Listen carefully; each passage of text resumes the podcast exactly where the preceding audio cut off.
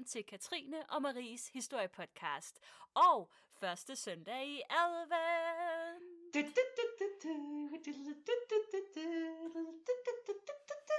Altså, den der sang, den er blevet indprintet i min hjerne, Marie. Ja. Og ved du hvorfor? Nej, Ude for mit lejlighed, der kører der sådan et juletog sådan ned i Horsens Strøg, Ja. og den spiller den der sang sådan i et ret hysterisk tempo, og så ding ding, en gang imellem. Og det, var- det, det var faktisk værre i fredags, Ja. fordi at jeg hører bare lige pludselig, jeg sidder oppe i min lejlighed oppe på fjerde, Ja. og så hører jeg sådan noget marchmusik, så, så kigger jeg ud af mit vindue, så går der sådan et, altså der er marchmusik, og så går der sådan et flammeoptog af folk med fakler. Jeg troede nazisterne var kommet for at tage mig. det, det var de også. Det var, de har bare heldigvis forklædt sig som et juleoptog. Ja, det var heldigvis bare en del af juleoptoget. Ja, Men jeg troede momentant, at nu var det nu. nu var det nu. Jeg var i gang med at sluge ringen og sådan noget. Ja, For, Og finde dine øh, cyanidkapsler og så videre. Ja, ja, ja, jeg var klar. Ja, sådan er det. Det er godt, Nå, at du er... og cyanid. Ja. Glædelig jul, Maria. Og i lige måde, Katrine. Er du klar? Har du fået downloadet Helene Fischers julealbum? Øh, det ligger altid på min telefon, Marie. Ja. Hele året Det gør rundt. det. Fordi en der Weihnachts Bakkerei, Bækkerej, Bækkerei, bitte. Ej, Marie, hvad med dig? Har du fået pyntet dine udgravninger? Nej, det, ja, ja, jo, jeg er i gang, jeg er i gang.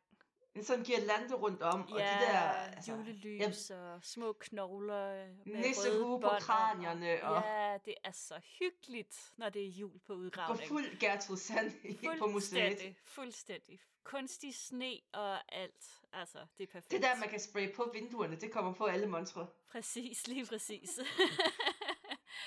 og øhm, ja, hvis nu at det skulle være gået nogen øh, næse forbi, så er det jo altså december nu.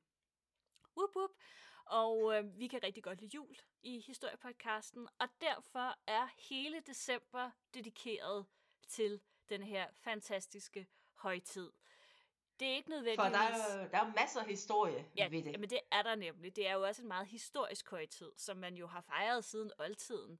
Det snakkede vi en del om sidste år, så det bliver ikke så meget det, øh, vi snakker om i år. Men, øh, men vi prøver at have nogle sådan julerelaterede afsnit, og det bliver jo faktisk en slags adventskalender. Ej, Det er vi perfekt. forkæler folket. Jamen, det gør vi.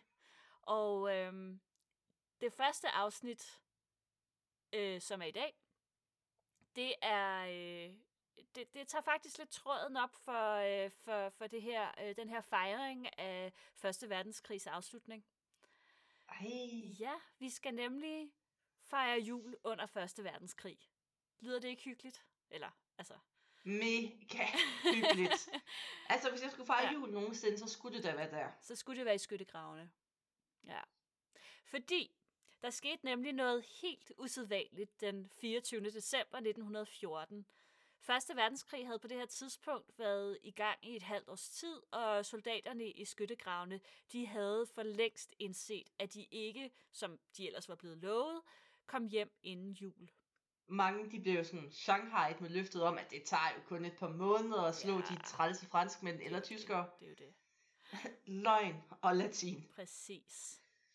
Og de her skyttegrave, de strækker sig jo mange, mange kilometer, altså fra Nordsøens kyst til den svejsiske grænse. Mm. Hvis I lige har et atlas eller et kort, Google Maps måske, hvis Ja. er lidt yngre, Et atlas. et atlas. Det siger noget om min generation. ja. I geografi, der sad vi da også og lærte, hvordan man brugte et atlas. ja, ja, det gjorde vi da, bestemt. ja. Ja, det forstår de unge i dag. Nej. Nej. Og de her skyttegrave, de løb som to parallelle slanger igennem det her sønderrevet landskab. Mm. Tyskerne de lå på den ene side, og englænderne og franskmændene på den anden side. Nogle sider, der, altså på nogle steder, der var der simpelthen så kort mellem skyttegravene, man kunne næsten høre, hvad der skete over på den anden side. Mm. Det drejer sig om sådan 30 eller 50 meter Ja. mellem de her to. Man kunne høre, hvis der blev slået en prut derovre. Man kan altid høre en prut, Marie. Mm. Og skyttegravene, de var jo befæstet med pigtråd og sandsække, og der var maskingeværredder, hvis der nu var nogen, der fik den idé, at de skulle løbe over Ingemandslandet. Mm. Det var det. Og det, ja, og Ja. det her Ingemann, altså, det her, altså mellemrummet mellem de to skyttegrave, det var jo heller ikke det, det lækreste sted. Nej, det var det, man Fordi- kaldte for Ingemandsland. Ja, altså Ja. der var jo altså granathuller, der var miner, der var altså pigtråd, der lå lige, man ikke havde fået hentet, og mm. Ikke det så, var så dejligt super lækkert. sted. Det var jo faktisk det, man kæmpede op, går ud fra. Altså det her Ja. lækre land imellem skyttegravene. Og det tilhørte ikke rigtig nogen. Nå, men øh, efteråret 1914 havde været præget af uafbrudt regn, der ligesom havde gjort det hele endnu værre, end det var i forvejen. Landskabet det blev simpelthen et søle af mudder og blod og afføring. Mm. Og så hang der rådnende lig i pigtråden langs med skyttegravene, og de, de her skyttegrave, de blev oversvømmet, og soldaterne, de gik nogle steder i mudder til knæene, og der findes den her, hvad er det, det hedder, skyttegravs øh, fødder. Fødder. Ja, som simpelthen Ja, er sådan det- en fodsvamp eller sådan et eller andet. Altså, de rådner simpelthen Ja. fødderne af at have, have været øh, våde. De bliver aldrig tørre Nej, og de bliver simpelthen Ja, aldrig de- de- tørre. Så, så De er var bare sådan- kolde og våde, og det er ikke Ja. godt for fødder. Nej, og derudover så var de jo også underlagt stormangreb og snigskytter og gasangreb og granatild, og det havde jo allerede kostet rigtig, rigtig mange soldater livet på det her tidspunkt. Så den her krig var udover bare at være en krig mod en fjende, også blevet en kamp mod mudder og kulde og sygdom og død. Og, mm. Altså, der er ingen tvivl om, at, øh, at det var et sandt helvede på jord. Men så blev det vinter. Mm. Regnen den blev erstattet med frostvejr, og det gjorde skyttegraven lidt mere rar at være i. Mm. Fordi at det her mudder det fryser til, og man får lidt fast underlag igen. Ja. Og så kom der jo også julegaver hjemmefra, nu hvor det var blevet december. Ja. Der kom tobak og chokolade og dejlige varme tæpper. Mm. Og så fik man jo også en julegave, ligesom man gør på arbejde i dag. en firma julegave. Ja, firma julegaven. Ja. Øh, i, englænderne, de får et portræt af kongen og dronningen. Ja. Og tyskerne, de får en pibe af kejseren. Jeg ved godt, hvem der blev mest glad, tror jeg. Ja. Det var dem, der fik et portræt af kongen og dronningen. Ja, selvfølgelig. Hvad skal man med en pibe? Præcis. Det er, hvad skal man med det? Allerede den 23. december, der var skyderiet øh, pludselig blevet indstillet. Der var sådan enkelte skud, der brød stillheden, men efterhånden som juleaftens dag skred frem, så blev stillheden mere og mere påfaldende. Og stemningen i skyttegravene, den var, i stedet for at man tænkte sådan, puha, sikke en lettelse, så blev det i stedet for sådan, man blev utrygge, man, stemningen var trykket, og man var nervøse, fordi hvad var det, der skulle ske? Hvad, hvad var det, altså, der var Man noget havde været gære. vant til, at hvis der blev stille, så var det fordi, der var et angreb, der skulle til at sættes i gang. Lige præcis. Så, Ja. uha. Mm. Men nu gør vi det, vi som så ofte gør. Vi zoomer lidt ud og kigger på det store hele. Det var lyden af en zoom udzoomning. Jeg troede faktisk, du snottede. Nej, det var, det var mig, der zoomede ud. Okay. Første verdenskrig, den blev i sin tid startet med et skud i Sarajevo den 28. juni 1914. Skuddet det blev affyret af den serbiske nationalist Princip, eller Principip. Det er sådan, det kommer Ja. på, hvem man er. ja, Jeg kalder ham Princip. princip. Han havde Princip. Og han- han var meget principfast. Det var han faktisk. Ja. Og han rammer og dræber den østrig-ungarske tronfølger Frans Ferdinand, Mm. som er urelateret til bandet Frans Ferdinand. Dog kan man ikke udelukke, at der er en vis øh, øh, inspiration øh, til navngivningen. Og bandet vel at mærke. Øh, det her skud, det blev startskuddet til en krig mellem Serbien og Østrig-Ungarn, som efterhånden kom til at involvere størstedelen af Europa. På den ene side, der stod centralmagterne. Det var det tyske kejserige og Østrig-Ungarn. Og så på den anden side, så var der de såkaldte entente-magter. En- Entente? Entente. Entente, øh, som var Frankrig, Rusland, Serbien og Storbritannien. Men i løbet af krigen, så blev der også involveret en lang række andre nationer, herunder Kanada og Belgien, USA, Tyrkiet, Italien og Bulgarien. Og sønderjyder, Og sønderjyder, ikke mindst. som lå på- sammen med tyskerne, så Ja. det var Det noget værd noget. Ja, det var det. Officielt der begynder verdenskrigen den 1. august 1914 og varer frem til den 11. november 1918. Slagmarkerne de lå hovedsageligt i Europa, men der blev også udkæmpet kæmpet slag i Afrika og Mellemøsten og Sydøstasien. Det var sådan en del af kolonierne, der også kom op Mm. og slås, fordi dengang så var verden jo, altså dernede så ejede de ikke deres eget land, kan man sige. Nej. Nej, Nej, det var noget værd noget. Det ser man også i Battlefield 1. godt så. Det er en historisk kilde, der ved noget. kan Og altid det- relatere noget til et eller andet computerspil. Jamen, der er også lige kommet et Battlefield 2. verdenskrig, Marie. Oh. Ja. Og det er anslået, at omkring 18 millioner mennesker, de døde i krigen. Hvilket gjorde det til den blodigste konflikt i verdenshistorien på daværende tidspunkt. Altså, vel at mærke den blodigste konflikt, hvor den slags blev registreret. Ja, ja.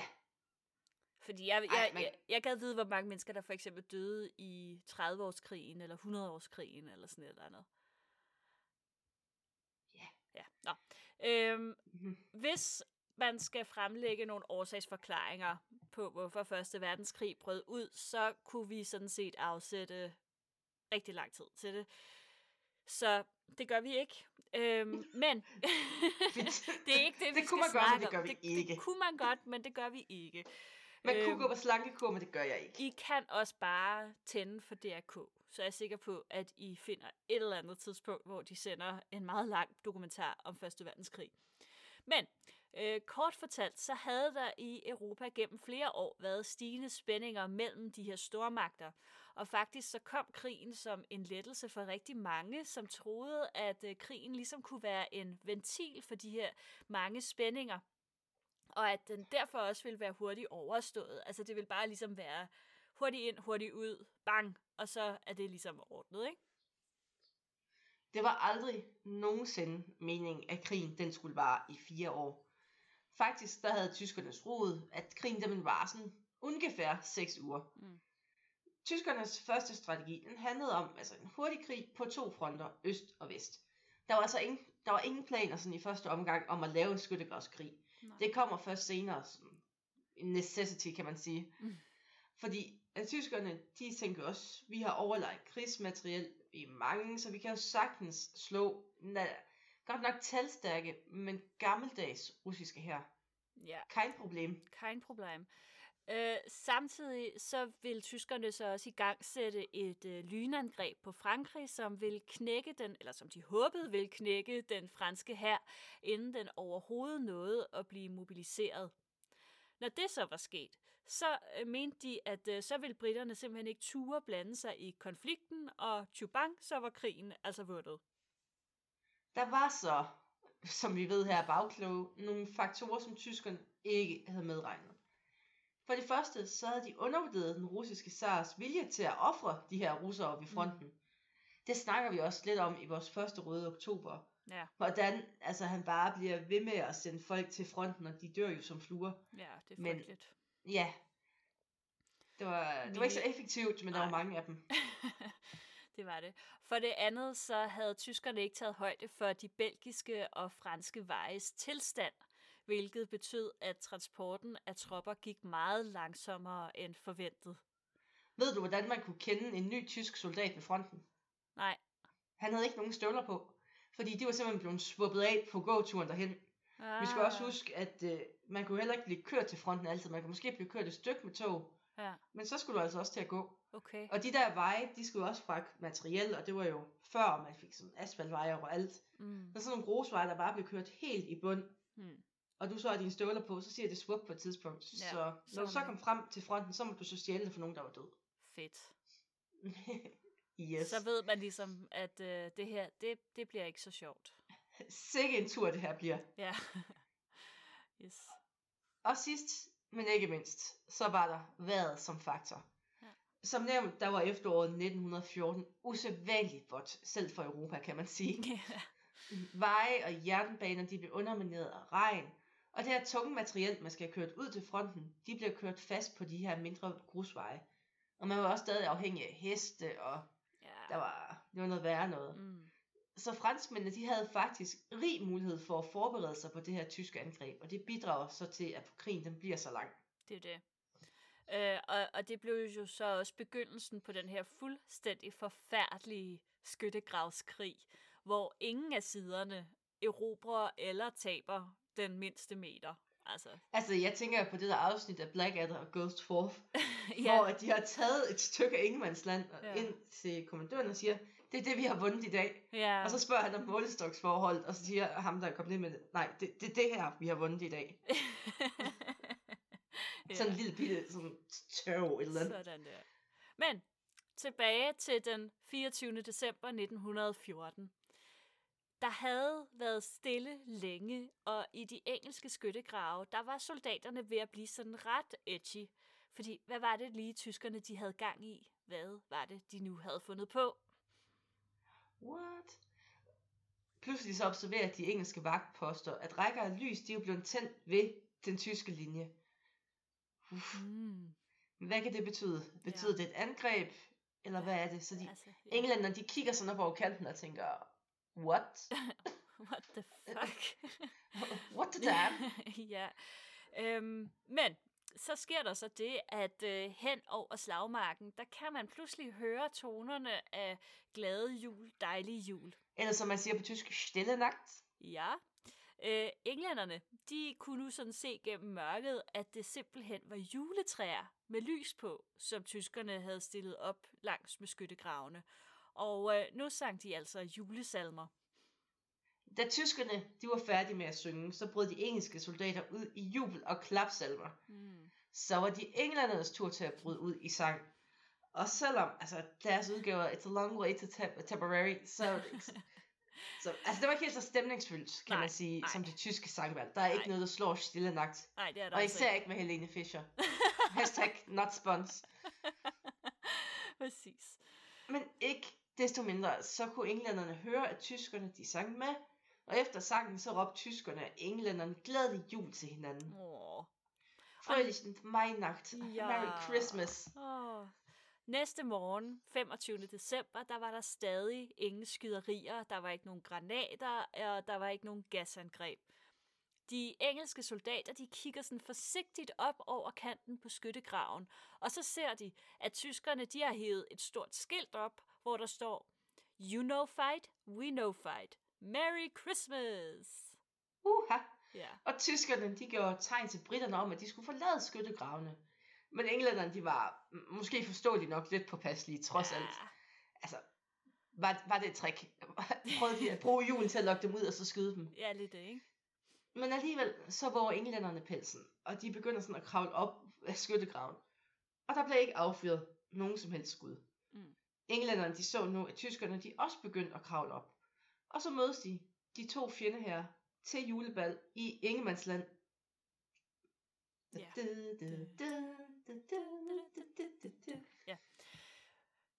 Den her julefred, den var jo opstået spontant mellem soldaterne ved fronten. Det var ikke nogen ledelsesbeslutning, og det var jo også imod alle reglementer.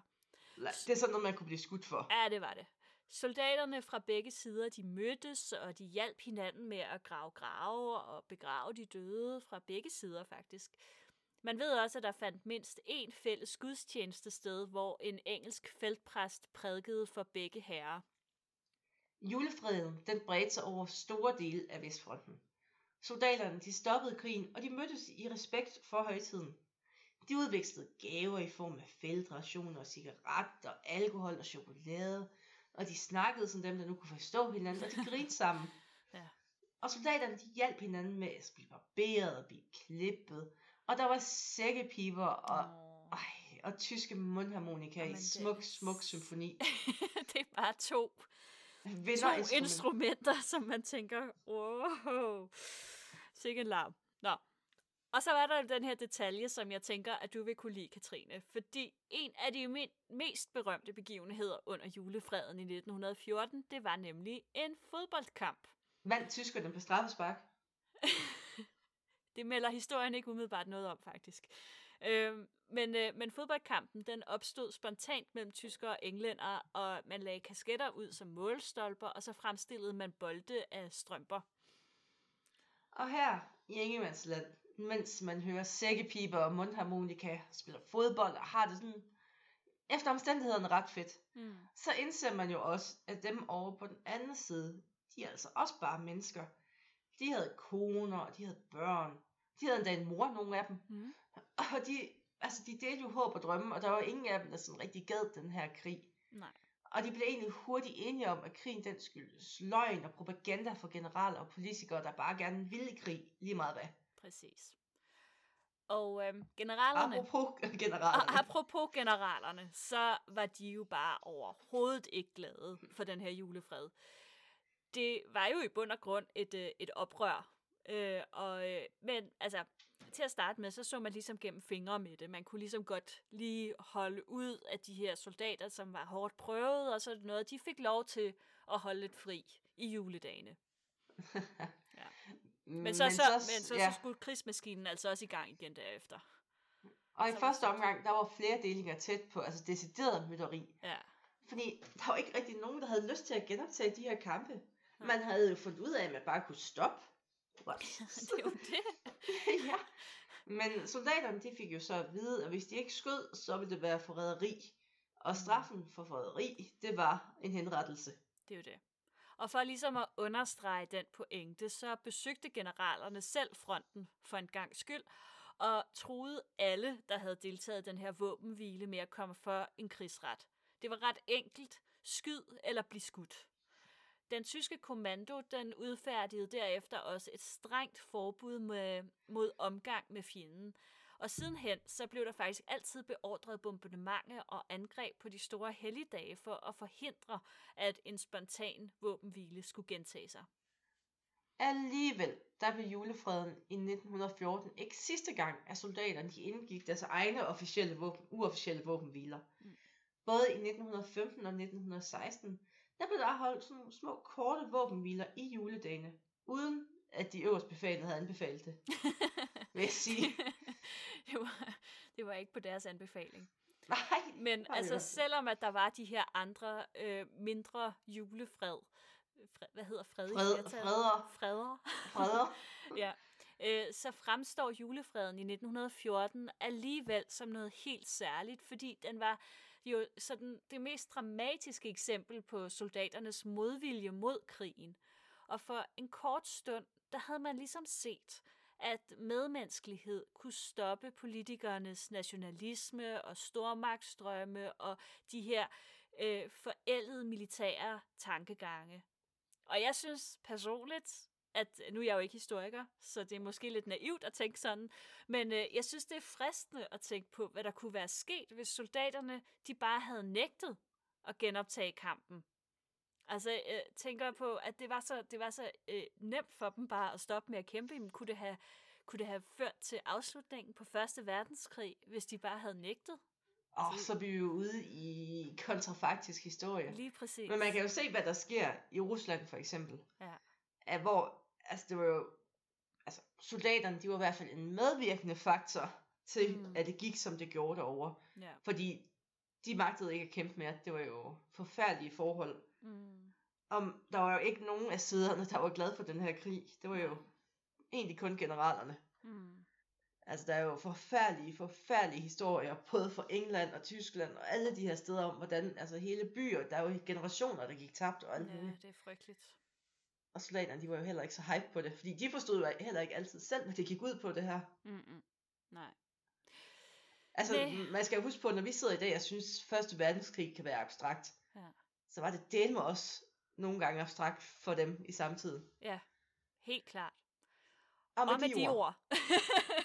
Næste gang, der skal vi snakke om da, da, da, julekalender. Uhu! Så glæder jeg, det bliver langt, og det bliver godt. Og Marie har lovet at fortælle om sin tid som pyrostjerne. Ja.